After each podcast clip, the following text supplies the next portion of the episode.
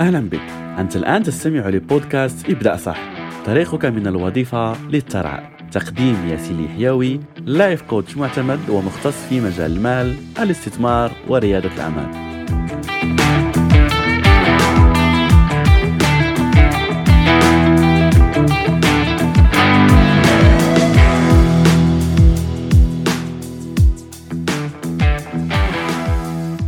السلام عليكم ورحمة الله وبركاته. مرحبا بك من جديد في الحلقة الثالثة من برنامج الوفرة الذي نقدمه في شهر رمضان من بودكاست ابدأ صح. فتوقفنا في الحلقات السابقة على أن الوفرة تبدأ من الداخل وقلنا على آه، التصرفات التي تقوم بها تعكس طريقة تفكيرك وتعكس يعني كذلك القناعات اللي عندك. فاليوم خلينا نتكلم شوية أكثر عن التصرفات ولا السلوكيات التي تجعل الفقير يبقى فقير وتجعل الغني يزداد غنى. واحدة من هذه التصرفات هي على أن الفقير مبدع ما شاء الله في إنفاق المال. ودائما يعني لما أتكلم عن هذا الموضوع وأتكلم على أنه الشخص يجب أن تبدأ الادخار وتدخر نسبة كذا وكذا تصلني رسائل يعني من آه تتكلم فقط ولا تعرف الظروف ولا تعرف الأمور التي أمر بها. فعلا يعني أتفهم وأقدر الظروف التي يمر بها كل الأشخاص وعارف على أنه يعني نعم في غلاء الأسعار إلى غيرها لكن هذا سيرجعنا لحلقة الأمس. حلقة الأمس قلت لك على أنك أنت السبب الوحيد فيما تعيشه وأنك مسؤول عن تغيير هذه الحياة التي أنت تعيشها ولهذا السبب قلت لك على أنه هذا المفهوم صعب وثقيل على بعض الأشخاص لأنه لما نربط هذا الموضوع بحلقة اليوم على أنه نعم هناك ظروف إلى غيرها ولكنك أنت المسؤول عن هذه المشاكل وعلى أن يكون عندك نقص في المال وعلى أنك لا تستطيع الادخار فهذا بعض الأحيان يكون صعب على بعض الأشخاص. ويعني وفي نهاية هذه الحلقة إن شاء الله سأشارك معك الحل المناسب لك لكي تطبقه ولكن أنت المسؤول يا إما تطبق هذا الحل أم تستمر في الحياة التي أنت تعيشها. وكذلك يعني تصلني رسائل أخرى على أنه آه فقط أعطيني مال إضافي وسأريك. ماذا ستريني؟ يعني آه هذا يعني يذكرني بمقولة أحد الأغنياء في توزيع الثروة وهذا يعني ما شاء الله شخص من أغنى الأغنياء في العالم. فسألوه ماذا لو أخذنا كل مال موجود عند كل الأشخاص في العالم يعني كل الأثرياء وأخذنا كل هذا المال وقمنا بتوزيعه بالتساوي على كل الأشخاص. فأجابهم أوكي ممكن نقوم بهذا ولكني أعدكم أنه في غضون سنتين إلى ثلاث سنوات سيرجع الغني غني وسيعود الفقير لفقره. وهذا بالمناسبة ليس كلام ليس كلام تنظيري ليس كلام تطوير الذات تنمية بشرية لا. ففي الإحصائيات يعني في مجال لي نصيب. بغض النظر على أنه يعني حرام إلى غيرها خلينا نتكلم ماليا اولا. الأشخاص يعني في أمريكا مولوعين بهذا المجال وفيه يعني هو بيزنس يعني قوي. والأشخاص يعني يصرفون فيه مال كثير. فقاموا بدراسة الأشخاص اللي يربحون فعلا في مجال نصيب وهم يعني نسبة قليلة. فوجدوا هذه النسبة القليلة الأشخاص اللي يربحون في غضون سنتين ثلاث سنوات أغلبهم يعني بنسبه تقدر أكثر من 90% من هاد الأشخاص يعودون للفقر اللي كانوا فيه مع العلم على أنهم حصلوا على ثروة. وكذلك هذا يعني نلاحظه في بعض العائلات الغنية اللي لما يموت الأب والأم ولا الجد ويقوم يعني الأولاد والأحفاد بالورث هذا المال ففي غضون سنوات قليلة نسمع العديد من القصص على أنه آه فلان كان عنده مال وفقده. فلماذا؟ لأنه الفقير. وهنا يعني بالمناسبة في كل هذا البرنامج نحن نتكلم عن الشخص الفقير في العقلية والشخص الغني بالعقلية. okay؟ ولا نتكلم يعني عن موضوع الحساب البنكي لأنه هذا يأتي بعد أن تكون غني في عقليتك. فتجد دائما على أن الشخص الفقير يصرف أكثر من دخله. كيفما كان هذا الدخل؟ حتى كما ذكرت لك لو ورث المال لو ربح فستجده يصرف المال. يصرف يصرف يصرف وبعدها يعود لنقطة الصفر ولا الأكثر. يجد نفسه في ديون وفي مشاكل مالية. وهذا يعني مثال شخصي عايشته مع أشخاص والجلسات وكذلك يعني في دراسات نقوم بها. فتجد على أن شخص مثلا دخله ألف دولار وهذا يعني كمثال وممكن تعطيه يعني بأي عملة وفي أي دولة.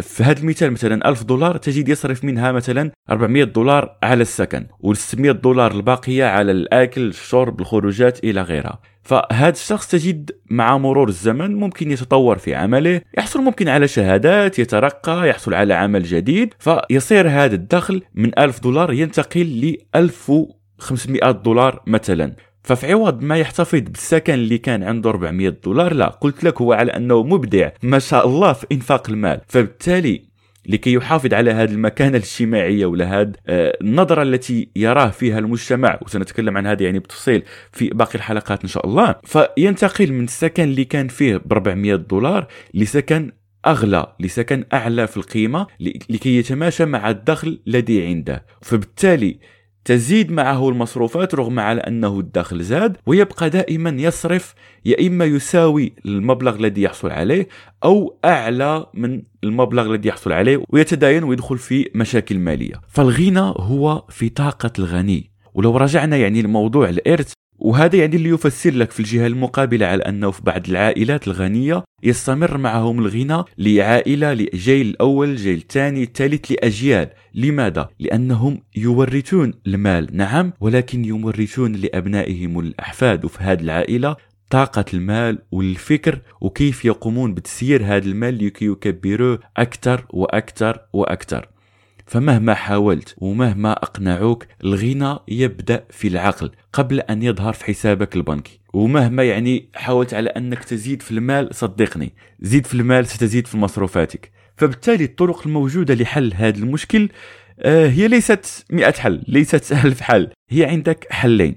الحل الأول وتكلمت عنه يعني في حلقات سابقة وسنفصل فيه كثير إن شاء الله هو على أنك تزيد من دخلك. عندك دخل لا يكفيك يجب أن تزيد من هذا الدخل. أو الحل الثاني هو على أنك تقلل مصروفاتك. فالمشكلة عند أغلب الأشخاص لما تقول له يعني قلل مصروفاتك أول فكرة والله العظيم يعني من دون لا يفكر فيها من دون تحليل من دون حساب من دون أي شيء أول فكرة يقول لك يستحيل أني أقلل المصروفات نعم ممكن هذه الفكرة تكون صح لكن بنسبة كبيرة جدا تكون هذه الفكرة غلط.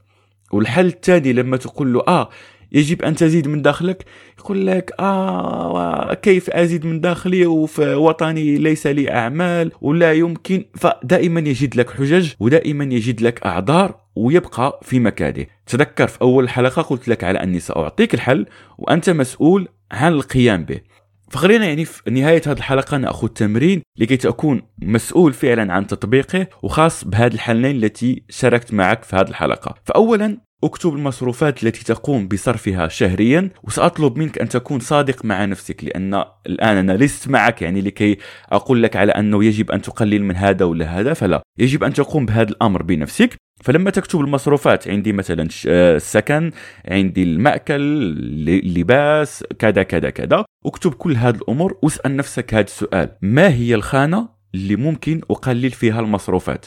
ممكن ساكن الآن عندك سكن بإيجار مثلا 300 دولار اذهب لإيجار ب 200 دولار. لو كان هذا ممكن لك. وانسى عليك يعني المظاهر وعلى أنه آه سيضحك علي الناس ومركزي في المجتمع والعائلة ماذا سيقولون؟ انسى عليك كل هذا الناس. لأنه قاعدة من قواعد الثراء والوفرة أنه يستحيل عليك أن تصل للوفرة طالما على أن مصروفاتك أكبر أو تساوي دخلك. القاعدة هي خلي مصروفاتك أقل من دخلك. أضمن لك على أنك تصل الوفرة بالثراء بتطبيق الأمور التي سنناقشها في باقي الحلقات. فبالتالي حدد هذه الخانات. كن صادق مع نفسك على أنه ما هي الأمور اللي ممكن أقوم بها الآن. لا تقول لي آه ممكن أغير السكن ولكن آه أنتظر بعد ست أشهر بعد سنة.